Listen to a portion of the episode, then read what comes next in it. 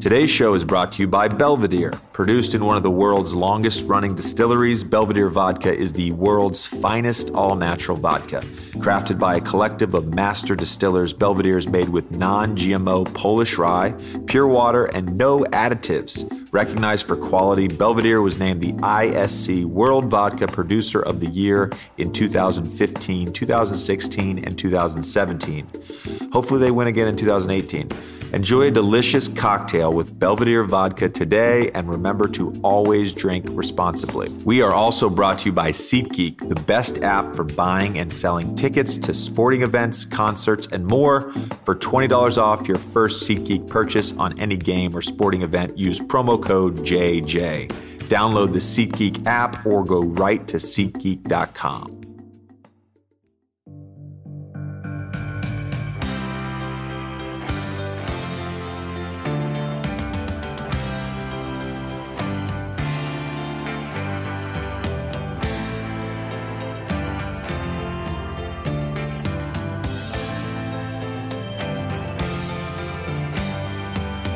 Welcome to the JJ Redick podcast, where I interview some of the biggest names in sports and culture, as well as give you an inside look at life in the NBA. Today, we have the co creator and executive producer of the hit Showtime original series, Billions, Brian Koppelman. There's something about the way in which we are aspirational and wants us to think we could be Bobby Axelrod and also wants to allow us to forgive him because he looks like he's having so much fun in this success. Brian and I talked about his creative process, mental health in the NBA, and the ultimate billionaire power flex. That's coming up in a few moments. Hope you enjoy.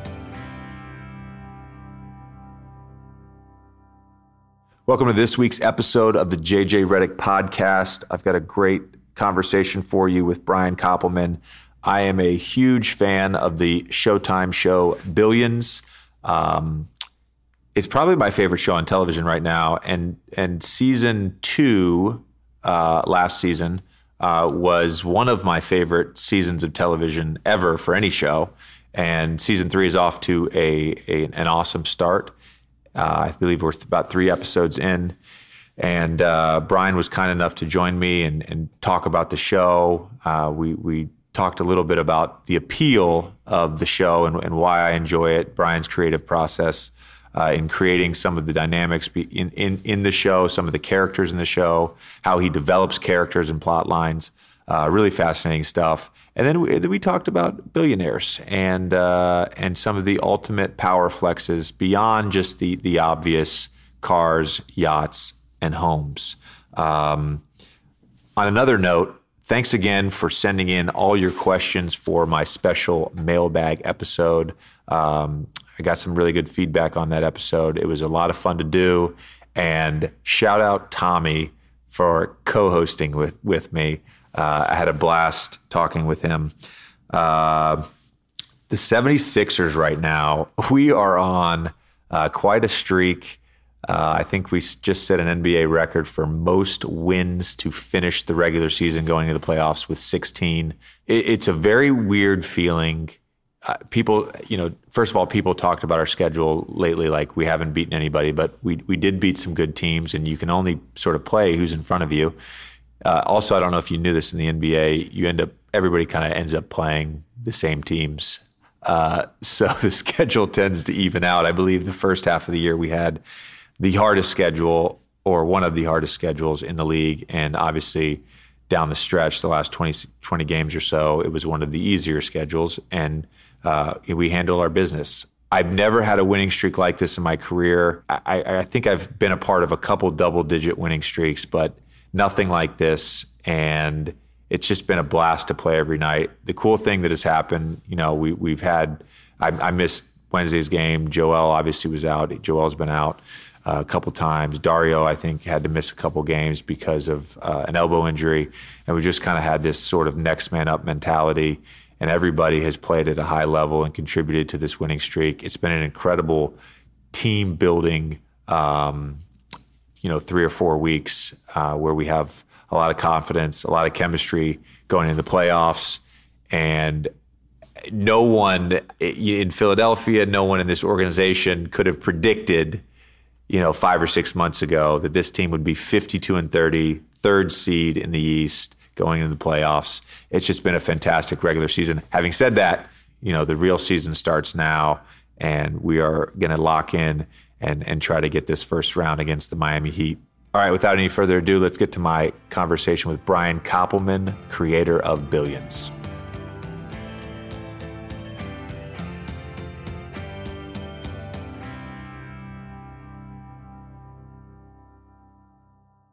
I, I want to go back real quick. You and I exchanged emails about a year ago um, after I was on the Rich Eisen show.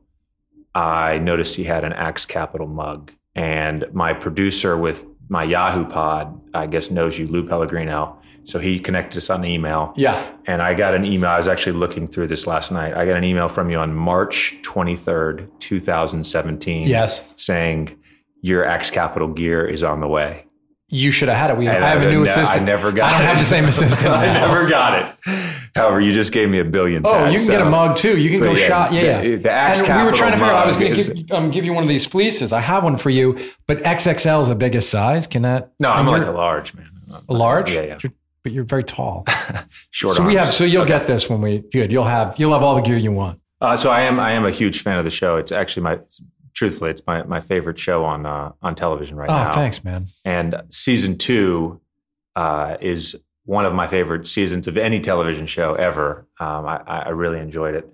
Um, and you know, in doing some research for for this this talk, um, I couldn't find like where where you exactly got the idea for this show. What the, the genesis of this show and the genesis of this idea? Well, we'd been um, thinking about doing a show about hedge funds for a really long time.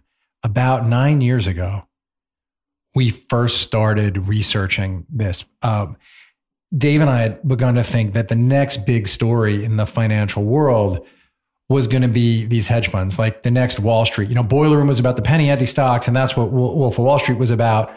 And Wall Street was about the big banks and traders. And we felt like hedge funds hadn't been told that the story hadn't been told. So we almost got a show going, and then the crash happened. So we had all this research from, and then right before 2008, we almost had a show greenlit, and then it wasn't greenlit about the world of hedge funds.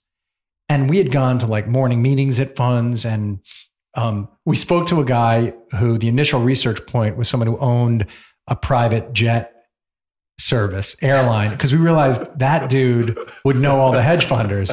And he then called hedge fund managers and said like let these guys come by. And then our friend michael karsh who had a cameo in the first episode of this season had a, a very successful hedge fund. He owns juice press now but he had a very successful hedge fund and he let us in and gave us some really great guidance and direction. Then the crash happened. We kind of put the research away and somewhere along the way, we'd also become fascinated by the prosecutorial discretion that US attorneys have. People don't really walk around with the knowledge that federal prosecutors have a tremendous ability to decide what cases they want to take on and what cases they don't want to take on.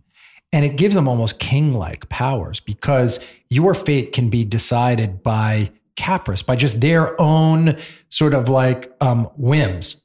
And so we had this note, you know, and then we started talking to uh, an agent friend of ours told us that Andrew Ross Sorkin was working on a similar idea. We had started to be working on this idea of hedge funds and um, U.S. attorneys, and so was Andrew.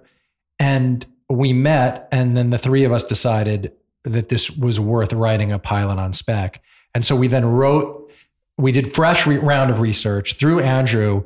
We were able to meet with um, many current hedge fund billionaires, and we're able to then really build this story to tell. We wrote the script on spec, and then we're able to, which means we wrote it without a deal in place. We wrote it just exactly the way we wanted it, the first episode ever of the show. And we sent that out to television networks, and um, which gave us a bit of leverage because normally what you do is pitch a show, but we didn't want to pitch it. We wanted to actually express it fully so that someone, if they wanted to buy, because it was, you know, when you ask about the concept of it, it would be hard in pitching it. You could get someone to buy it because of your track record, but to get someone to commit to making it, we felt like we had to really show them wait, how are you going to make this thing that seems on the surface maybe like boring, right? Uh, how are you going to make it really compelling? And so we wanted to write it and show the way in which it was compelling because also we didn't want to have a clear hero. Most stories have a hero or a direct anti-hero. In this show, you really don't know. And it's, you know, who you should root for when. And in fact, you're, I wonder if, I mean, I, I think most NBA guys root for Axe, but generally what happens to people is they switch. Um, Yeah. And sometimes they're rooting for Axe and sometimes they're rooting for Chuck. And that was in place from the beginning too. We wanted to have two characters who neither of whom seemed like he was clearly the good guy. And then we want to put this Wendy character in there who um, certainly seemed from the beginning like maybe the only person to really clearly root for. So you, so you write the the pilot and you Yeah. have all these ideas sort of expressed already, jotted down in your mind or on a notepad. Like you have this full character and plot development in place. Do you have the do you have the end in place?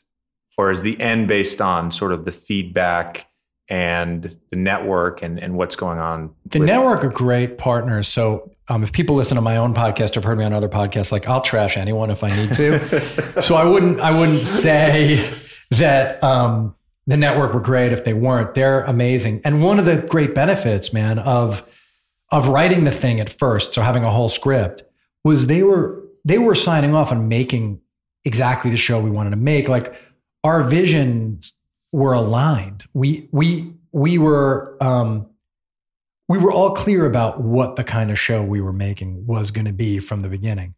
So they don't pressure us and, and stuff like that.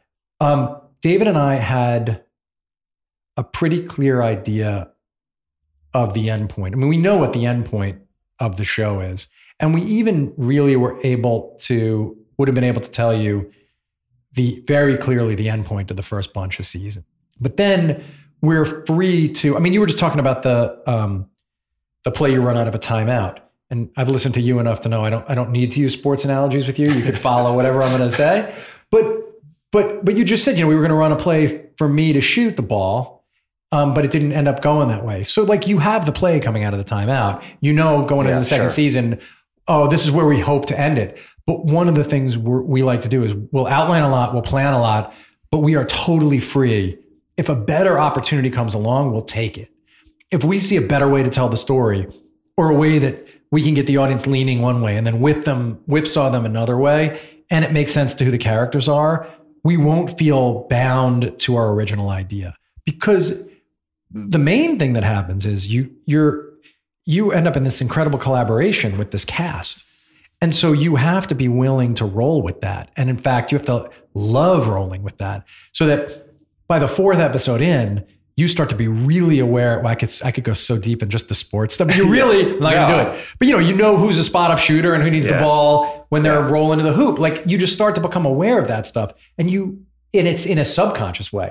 You know, um, if I had to just write a, a Chuck Rhodes scene at this moment, suddenly whatever I wrote would just sound like the way Paul plays Chuck Rhodes. Same with Axe and and Damian Lewis you, start shaping it and then they start amplifying the thing. And so you're you're just going back and forth together amplifying and deepening the whole time. So yeah we know that we know and understand the general arcs the reversals the the things that happen but we are completely willing to change it if if circumstances dictate that we change it. I've always felt like the best coaches that I've played for, the best coaches that I've seen, always have an ability to put their their players and, and really their best players in a position to succeed. That's to me is the hallmark of a great coach. I think I think Brett's one of those guys. I think Brad Stevens is certainly one of those guys. Um, you know, Doc gave me an opportunity uh, in LA. And so what you're describing right now, in, in many ways, the, the writers, the showrunners, you're you're creating positions and opportunities for these characters to develop and succeed based on these actors' strengths. we're trying to and I, I also think about the way a point guard gets you the ball where you need Yeah. it, right? Yeah. Oh, great. I mean, the difference of playing with a really great point guard, even in a pickup game, Mhm. like in a pickup game, if you're playing with a with a point guard who really quickly figures out where you like to get the ball, even if you don't know it exactly, it just makes everything for me so much better. Do you find that it makes a huge difference for you or not? Absolutely. I, also think though that I'm guarded a certain way, and like if the ball's on the other side of the court and I'm in the opposite corner, I'm still like my man's two feet from me. Yeah, that's right. Sometimes he's hugging me, I've been dealing with a lot of bear hugs lately when I'm coming. Yeah, they're not going to let you shoot. Yeah. Yes. And and so sometimes it doesn't matter as much, but the the thing I've always found when I've I play with guys like Chris and and Ben now and Jameer in Orlando, they're they're always aware of where I am and they recognize the patterns of of where I get my shots. So, you know, whether that's in transition, like filling behind Ben, like he's always aware of me being there. And and I I, I always I always kind of sense that. I always kind of sense that. Going back real quick, so the the the characters, the plots, those are sort of constantly evolving thing things. When you guys set out to write a season are you are you intentional about the theme? Like is there a specific theme to each season? Because yeah. it seemed like with season two there was a, a, a, theme. It if i was to guess on the season three at least so far the the the, the theme seems to be freedom and, and what exactly that means. Uh, season two for me was all about risk obviously and what you're willing to risk. Uh, you probably know better than I do what the themes were, but but you are intentional about those. Yeah, I mean, um, I don't. We don't talk about what they are specifically because I like the idea that people w- watch it and they yeah. can decide. But yeah, I think Dave and I and our writers absolutely understand that the show is going to reflect what we're thinking and about and feeling about some aspect of the world, the financial world, the political world, when we're writing the show. And we put a thematic idea up on the board at the beginning of every season. And we're sort of prosecuting against, we're, you know, we're, we are challenging ourselves to grapple with that idea the whole time. So we'll write an episode or we'll start to outline and we'll go back to the central thematic and we'll ask ourselves if we're dealing with it or how we're dealing with it or what the show's saying about it. But there are, and then within every episode too, something we'll say to younger writers sometimes when they'll do a draft is exactly that's a really, I love it, talking about this is we'll say, well, what's the episode about? Not the plot of the episode. What's the episode yeah. about? What are, what is it that's sort of larger than just the story that we're hoping the viewer will receive somehow? And so we don't overload that stuff but it's absolutely something we're thinking about. And neither Dave, neither Dave nor I know how to write something. If if right from our first movie, which was Rounders, we're thinking about Matt Damon's character's journey and what it means. Like, what's what is that guy trying to accomplish by playing cards, or what is that choice between going to law school and being a card player really about for somebody who's 28 years old? Uh, and so you, you you are correct. I think any any good piece of art, the creator of any good piece of art has some idea of expressing what they're feeling. Because right, theme is an intellectual, is sort of an, an, an intellectual articulation of these emotions that you're having as you process the world. And so one of the things I think is your job if you're a writer is to try to recognize what you're feeling and then turn it into um, a thought reckon, check in, like, what am I feeling about the fact that we have a new attorney general and who that person's taking orders from? And that doesn't mean you're going to do a one to one analog. You're not.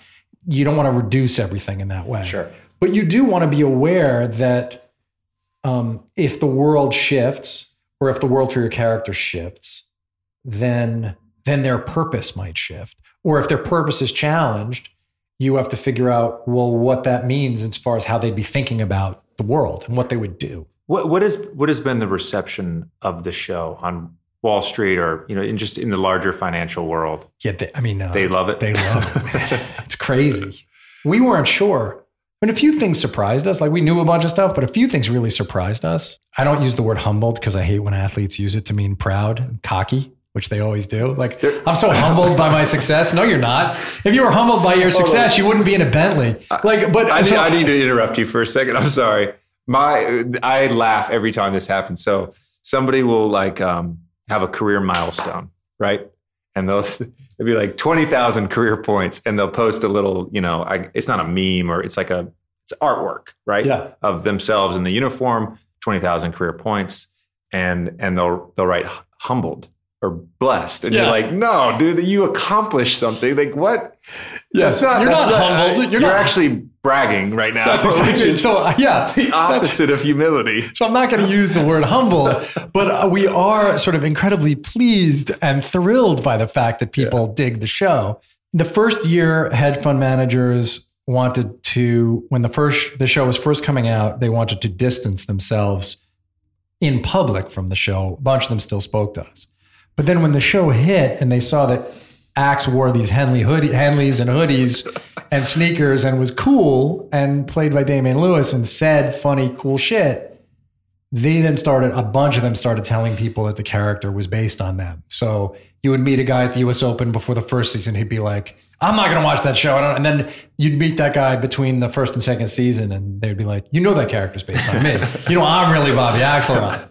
And um, so they love the show. And one thing that has surprised us in a certain way, although Damian is so charismatic and so compelling as an actor, is that there's almost nothing Bobby Axelrod can do that's so despicable that people won't root for him. Now, they also root for Chuck Rhodes, yeah. Giamatti's character. But one thing thematically that we've been interested in from the beginning is how come characteristics like charisma, intellect, wealth stand in for true character to people in America. That we confuse, we confuse those attributes for quality of a human being. And so we wanted to put somebody on screen who embodied a bunch of that stuff to make people question their allegiance to folks like that in the world. And we saw, you know, we figured, okay, this was the idea. In the first six episodes, maybe you would wonder if we loved Bobby Axelrod so much that we weren't going to show you that part of the way he earned that money was illegally. Now, in the very first episode, we say the uncertain certain thing and it's clear that he gets insider information. But okay, someone might think that kind of inside information, uh, they might be a free market libertarian and think that shouldn't even be illegal. But by episodes 9, 10, and 11 of the first season, you understand that Axel do almost anything to profit, not just to save his ass, but to profit. And yet people still rooted for him. There's something about the way in which we are aspirational and wants us to think we could be Bobby Axelrod and also wants to allow us to forgive him because he looks like he's having so much fun in this success. As you're describing that, that like literally my first thought is Trump, his base.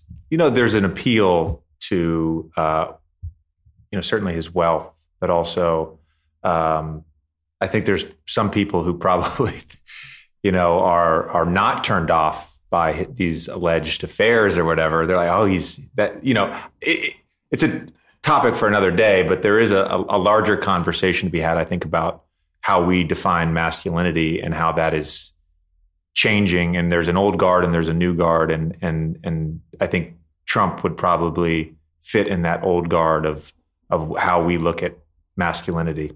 I suddenly just flashed on Calipari and Pitino. And these people who are, as opposed to, you know, Coach K, who's a different mode of yeah. like who's um, doesn't have those characteristics. But there is something about Calipari or Pitino going into somebody's living room yeah. in the middle of the country with like the that confidence and the rings on their fingers and that kind of charismatic uh, confidence that even when we know we're being sold a bill of goods, right? I mean, ever since the thing happened with Pitino and the woman, like we we all understand what he is, and but what we decided was we don't care as a culture. We don't want to hold him to account. Uh, are you by any chance a Duke fan? Well, I, I, you know, do you know that I, it's my my worst characteristic is I root for Duke. I think that's like one of the. I might be like that. Might be the. It's so. um so I, I, everything else that I stand the, for. The, the Bill Pod of, of why you like Coach K, right? Yeah. Something about some he wrote book, a nice thing. He wrote, wrote, a nice thing to your son. So I have. I, this is going to sound terrible, and I'm. I've not spoken publicly about this, but like I sort of have an issue with this this one and done thing that Duke is doing now. Because um, it's not Duke. It's, it's not who we've been. You know, it's not who we've been, and you know, like I, I like I root for Duke. I've been a Duke fan since I was seven years old, and I have a relationship with Grayson, um, but it's you know it's it's it's hard to sort of have a relationship with these guys who, you know, coach used to say you have to unpack your bags, and I'm not sure we're, we're unpacking our bags, and I'm sure the group was great. Has Grayson ever beat you at horse? No, no, no. But Like, would he put a letter on you? Could Grayson put a letter on you? Just could he put a letter on you? yeah, he would put a letter on me. I'm sure. I don't think he would beat me. No, I don't think he would beat me. But but but going back to what I was saying, like I, it's it's hard for me to root for Duke right now. No, I don't want to say that. No, it's just it's a different feeling because I think one of the cool things about about Duke and at least my experience and you know growing up, like Grant Hill went four years, Christian Laettner went four years, and obviously we live in a different time. I'm not saying I don't actually think people should go four years. Uh, if I could do it over again, I might not have gone four years. You know what I mean? But I think the the thing the, the thing that has always been cool about Duke is is sort of this story that gets told from your freshman year to your sophomore year to your junior year, and you see these kids who become men because they're in that program and they play for Coach K. And I don't know, you know, you, you come to school in September and then you know you stop going to classes as soon as the second semester starts because you know you're you're you're preparing for the draft. So it's it's it's it's a totally it's a different thing. I think. What do you think high school kids should be in the NBA? Absolutely. So Absolutely. that's the answer to the question. Yeah, the one and Let done. an 18-year-old The one and done thing to me has completely hurt college basketball. It's, it's one of the reasons a team like Loyola Chicago with upperclassmen can can make the Final Four. If you look at all these teams, the VCU's, the Wichita States, the Butlers, it's all been in the last twelve years since they changed the, the one and done rule. Well, the the real answer to the Duke question is I'm a I was always a St. John's fan, and I could like name a lot of the St. John's players forever. They've been so bad. So now that Mullin is there, Yeah, hopefully he'll be able to like didn't make St. John's beat Duke this year? into I a pro- yeah. did. yes, but he'll be able to make them in. Yes, like that Yeah. game, I rooted for St. John's, and yeah. in fact, the key grip on our show and uh, the gaff are, are huge St. John's guys, and they came. They were very happy the next day. But I do think that Duke's always just been a different level. Pro, for whatever reason, I can't help myself. Like I say, it's it's a. I think it's a sign of weak character that I root for Duke, but I do. I want to clarify one thing real quick before we move on. I, I always root for Duke. Duke is my team. No, no, no. I'm you not said the other no. thing. I did say And it was so you hard said the other Duke. thing. I And if should you cut that I out of the pod. said- don't cut it out of the podcast I'm either. not going to cut it out because I heard I'll you say it. By my words, it is different to to root for Duke now. It's different, not hard. Speaking No. of hard, so one of the things when uh, I watched the show, I mean, you know that's the lead thing in the Duke newspaper. Yeah. I mean, you are like so thinking, like, oh, you are in so much trouble. I'm thinking of uh, Debbie and Lindy, two of his daughters. They're definitely going to text me. Um, I'm going to get some hate mail from them. Um, so, so one of the things when I'm watching the show and and thinking about sort of this world of uh, this world of finance, um, whenever I watch a sports movie, uh, I, I think it's really hard to not make the athletes uh, sort of caricatures of themselves Yeah. and and sort of fall into these like really old stereotypes. And I'm always offended. I'm always offended by sports movies in some way. Um, so how do you balance the storytelling part? A character like Wags, right? In, in- Yeah. in the show, who's a little over the top. How do you balance that while also not creating uh, just these these over the top Well, yeah. characters that that aren't that aren't really representative of uh, you know hedge funds and and and the Sure. financial world as a whole. well, everybody says all the guys in the hedge fund world, and I say guys advisedly because it's still that world is still so male dominated, and th- they all come up to us and say, um, "You got to meet the wags in my fund. Every fund has a wags." And uh, I've met so many dudes who are like, "I'm the wags," or guys stop Dave Costabile somewhere and they're like, "You're the spirit animal of Wall Street now." It's Dave Costabile who plays Wags is just this incredible actor, and so he makes it where you know if you give him one of those lines, he's just going to crush it. And he's become sort of like this breakout character over the last couple seasons, where um, as Simmons uh, and Mallory said on their podcast, they're doing this recapables every week Yeah. now, recapping the show, and they they were like he could basically be the MVP every week of the of the show. You know, the first and foremost, the function of the show is to entertain. And so we want every hour of the show to be super entertaining. And one of the ways you do that is by having people say clever, funny, fun things. And so he's just a great example of someone who can do that and always just just always knock it down. He's the Vinnie Johnson of the thing, you know, and that he could just come in and heat it up and then go sit down back on the bench. So look, you you you want the world to be presented realistically. You want the trades to be real. You you want the strategies that everybody Yeah. is deploying on both sides to pass the smell test. So we talk to experts all the time. We have hedge fund experts, we have legal experts, we then have, you know, hedge fund billionaires we who will answer our call and we could send pages to and say like is this how you would do it or does this make sense? We have people on the legal side we can do that with also. So we're vetting that stuff out so that it's really close to reality in that area. We may or we may learn what the exact reality is and then figure out how to compress the time because we have to do it in an hour. And then once you land the characters also in those first couple episodes, once the first episode when Axe is talking to Ben Kim and Danzig and breaking down this trade that this character Kazowitz made, and Axe does it in this systematic and incredibly impressively synthesized way. By the time you've watched the end of that scene, you believe Bobby Axelrod's a hedge fund manager. So once you believe it, then we can sometimes push it a little bit. And you, Sure. but you know, well, that's just his idiosyncrasy as this character. I recently had Ray uh, Allen on the podcast. Uh, he, of course, was in He Got Game, and Spike Lee said that one of the reasons, like, he wanted to cast an NBA player in the lead role and not an actor, and he also used a bunch of other NBA players for the basketball scenes, is because he wanted it to be as realistic as possible. He could put a letter or two on you. For Ray Allen. sure. I'm just saying. For sure. I believe that guy could put a letter or two on you. Still, Even still. uh, it's unbelievable. Do you have a Do you have a favorite sports movie, by the way? I mean, yeah, I, I will say that Rudy makes me cry every time I watch it. I can't get through Rudy without crying. Can you? Yeah. Can you? No, no. Yeah. I cry in most movies, though. Like I'll, I'll cry and remember the Titans as well. But Rudy, I think, is good. Hoosiers, Hoosiers and Rudy would be. yeah. Um, Ru- Ru- uh, Rudy may be number one for me for two reasons. Because I've talked about this before, but Hoosiers uh, recycles plays. They just shoot them from different angles, and then they show them later in the game. And that once I learned that, it bothered me. And then Rudy also because uh, Vince Vaughn's cameo. I mean, he's he's great as as And Jon Favreau. yeah. The a- two guys the are in the, is- in is the amazing. movie, and I guess they became friends on that movie. when you were on Bill's pod uh, recently, you uh, you and Bill talked about why why NBA players like billions. So you asked Bill like what what are his reasons, right? So he said it was a rich guy show. You know this idea of power. I think you mentioned that it was you know the NBA as a monolith, and that the players were going up against it. They were curbing our individuality. So I, so I, I, I agree with that. But there's that that idea of just the ultimate freedom and and and what that represents to to Axe. There's a there's a side I think that Wendy taps into, and that's the risk performance balance.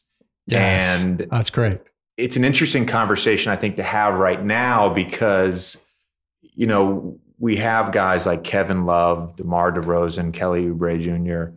who are openly speaking about mental health issues for the first time. Really, Royce White uh, from Iowa State, who briefly played in the NBA, has has been an advocate as well.